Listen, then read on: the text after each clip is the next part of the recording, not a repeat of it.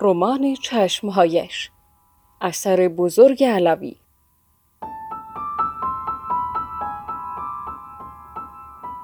گوینده مریم امیدی. تولید شده در رادیو آرسن.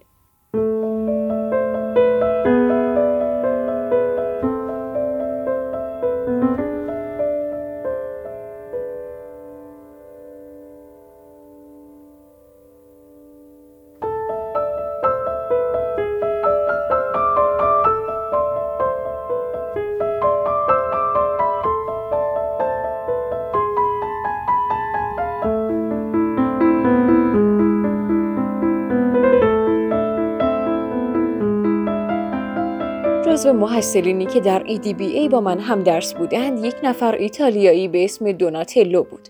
این یک مرد چهارشانه خوش هیکل بسیار بسیار زیبایی بود. زلفهای مشکی، چشمهای سیاه، ابروهای پرپشت و عوضش یک بینی قلمی و لب و دهن شهوت انگیزی داشت. با نگاهش تا ته دل رخ نمی کرد. اما در نظر من این چشمهای سیاه درشت با آن نگاه تندش مسخره می آمد. خجالت نمی‌کشید. کم جرأت نبود. منتها مناعت داشت. هر وقت در مدرسه متوجه او می شدم می دیدم که دارد به من نگاه می کند اما زیر چشمی. و به محض اینکه رویم را به سوی او میگرداندم نظرش را به جانب دیگر میچرخاند. گویی اصلا مرا ندیده. پس از سه چهار سال زندگی در پاریس با تمام ادا و اطوارها آشنا شده بودم. یکی گستاخ و دریده بود. میآمد می‌زد می‌خورد و می‌رفت. یکی از سر و صورتش احساسات میچکید. با شعر و موسیقی نزدیک می‌شد. قطره قطره می‌خواست امواج سرشار عشق سوزانش را بچکاند. بعضی بی ارزه و بی قابلیت هستند و با عشق افلاتونی موی دماغ آدم می‌شوند بعضی مصر و لجوج هستند اما از اینها که آدم را زله می کند و من به خوبی می‌دانستم که با هر کدام چگونه باید رفتار کرد. این ایتالیایی که 27 سال داشت از همه به نظر من مزهکتر می آمد. تودار بود و خودش را می‌خورد. حتی به او امید هم می‌دادم اما نزدیک نمی‌شد. یکی دو بار به او خندیدم، یک بار به صورتش نگریستم. سر کلاس نزدیک او نشستم، قلمویم را در نزدیکی او طوری که دیگران نفهمند به زمین انداختم. اما او به روی خودش نمی آورد. در این حال از اداهایش پیدا بود که شیفته من است. یک شب با جمعی به بواد و بولونی رفتیم. اول شب بود و هوا صاف و محتابی. در جنگل راه می رفتیم. آنها هر کدام به زبانهای خودشان آواز می خواندند. اغلب از محصلین ای بودند و بیشترشان دختر. وقتی مردها از کنار آنها رد می شدن غش‌غش می خندیدند. این خنده های بیمزه آنها مرا زد. کم کم از آنها دور شدم و تنها به پاویون رفتم. رستوران زیبایی است. ناگهان دیدم دوناتلو سر میز نشسته و یک گیلاس اپریتیف جلوش گذاشته و فر و فر سیگار می‌کشد. یک‌راست سر میز او رفتم. از دور مرا دید. سرش را بلند کرد و با چشمهای درشت سیاهش به من نظر انداخت. گفتم اجازه می دهید سر میز شما بنشینم؟ از جایش بلند نشد. با دست اشاره کرد. سر میز صندلی خالی نبود. ناچار برخواست صندلی خودش را این طرفتر گذاشت و به من داد مدتی ایستاد تا گارسونی پیدا شد و برایش صندلی خالی آورد زیر سیگاری پر از ته سیگار بود. بعضی از آنها را تا ته نکشیده و خاموش کرده بود و معلوم بود که از این دود کردن بدش میآید. با وجود این می‌کشید. همین که نشست سیگارش را خاموش کرد. پرسید چه می‌خواهید؟ گفتم بگویید یک اپریتیف هم برای من بیاورد. بعد شام می‌خوریم. صحبتمان در نگرفت. نشسته بود و سیگار می‌کشید. از مهتاب از پاریس از محصلین دیگر و از همراهان خود صحبت کردم. از هنر گفتگو به میان آوردم. مفصل برایش شرح دادم که دوستدار هنر از خود هنرمند بیشتر لذت می‌برد. مسلما هر هنرمندی از کار خودش حتی اگر شاهکار هم باشد ناراضی است. همیشه می‌خواهد بهتر و زیباتر از آنچه که خلق کرده بسازد. همیشه می‌تواند عیوب آن را ببیند. هنرمند بهترین منقد آثارش است. اما تماشاچی غرق لذت می شود. اغلب مردم نواقص را آسان ادراک نمی کنند. فقط زیبایی های آن را می منتظر بودم که خلاف من ابراز عقیده کند. بحث درگیرد. او را به حرف آورم و بعد با سحر و افسون صورت زیبایم کارش را بسازم. وقتی اظهار عشق کرد مسخرهش کنم و از شر این یکی هم خلاص شوم. اما زیر بار نمی‌رفت. سیگار می‌کشید و دودش را برای اینکه مزاحم من نشود به هوا میتارند. وقتی سرش را بالا نگاه داشت رگهای زیر گردنش ماورای پوست سفید کبود می‌شد و من ارتعاش بدن او را می‌دیدم. با این وجود سرد نشسته بود و هیچ نمی گفت. بعد ازش سوال کردم. با لحجه خشن جوابهای مقطع می‌داد.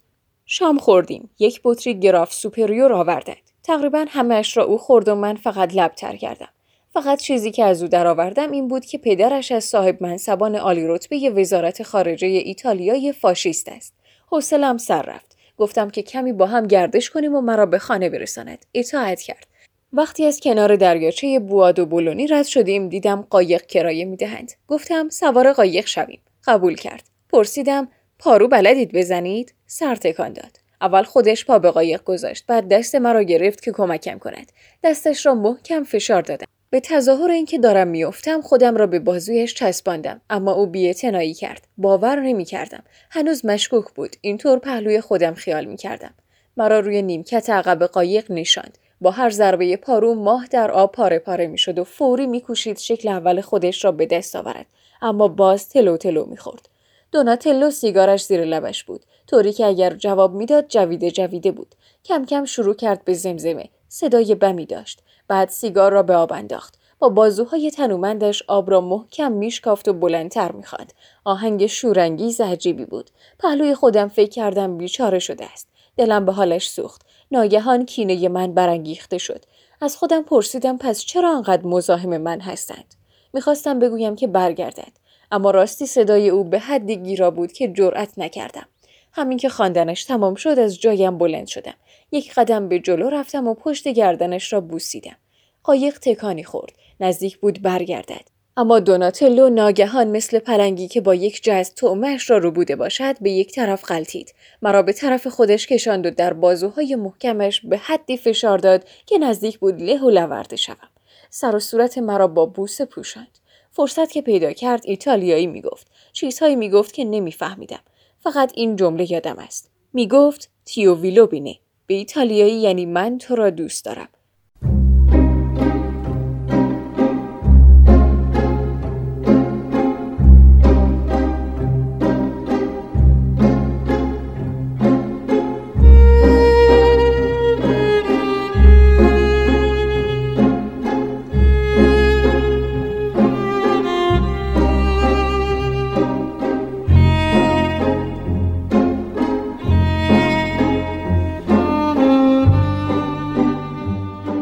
از چنگش رها کردم. مرا کنار خودش نشاند. ناگهان تلسم شکست. شروع کرد به صحبت. نیم ایتالیایی می‌گفت نیم فرانسه. از همان چیزهایی که همه اشاق ابله می‌گویند. غمی مرا گرفت. دستور دادم که برگردیم. دیگر بیان که با او حرف بزنم و بیان که خاموشی را بشکنم با تاکسی به پاریس برگشتیم. یک ساعت این قایق سواری طول کشید.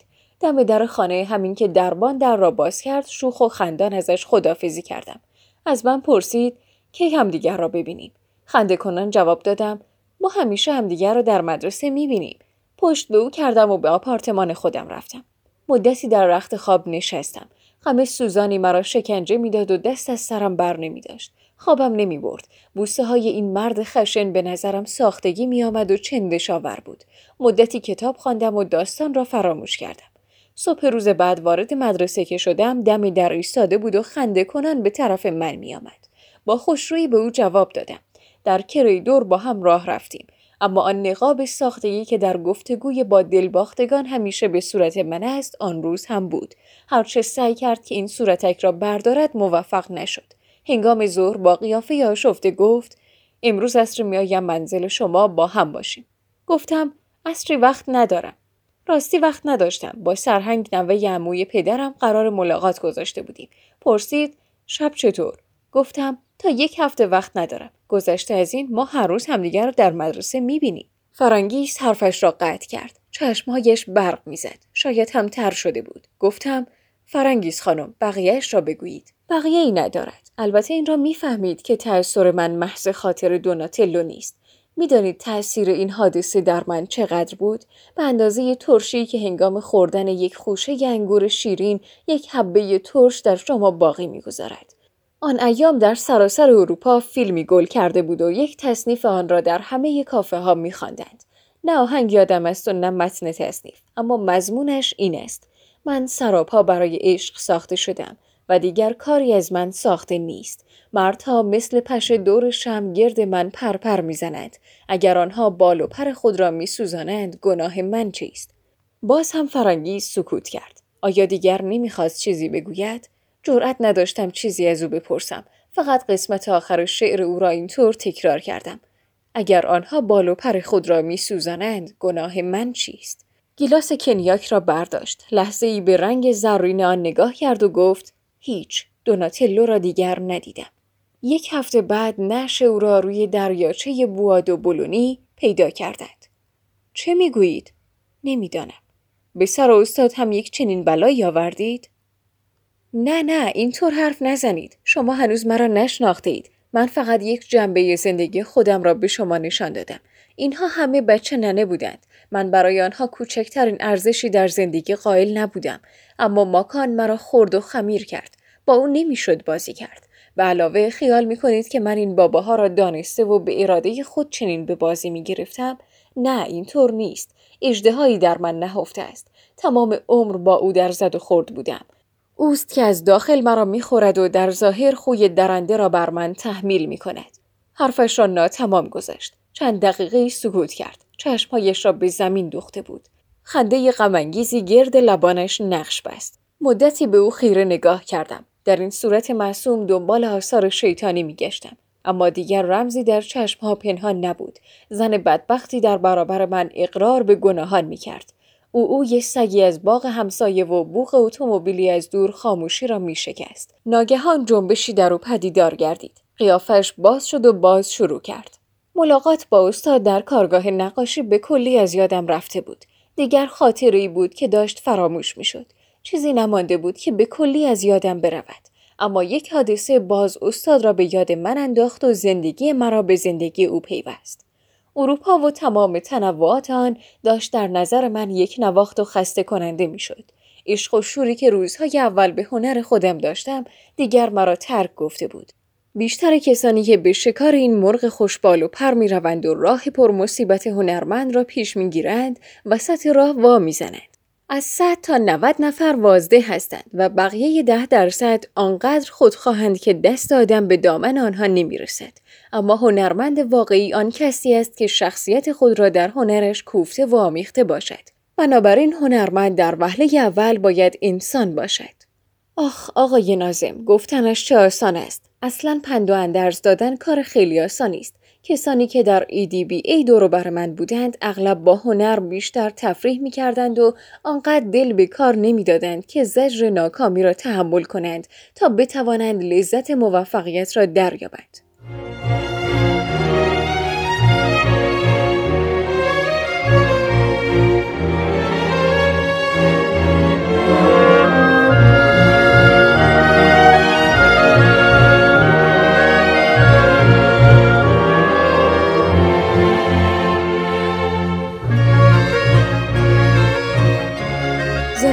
بیشتر آنها تأمین بود. نقاشی می‌کردند برای آنکه آسانتر از هر کاری به نظر آنها میآمد.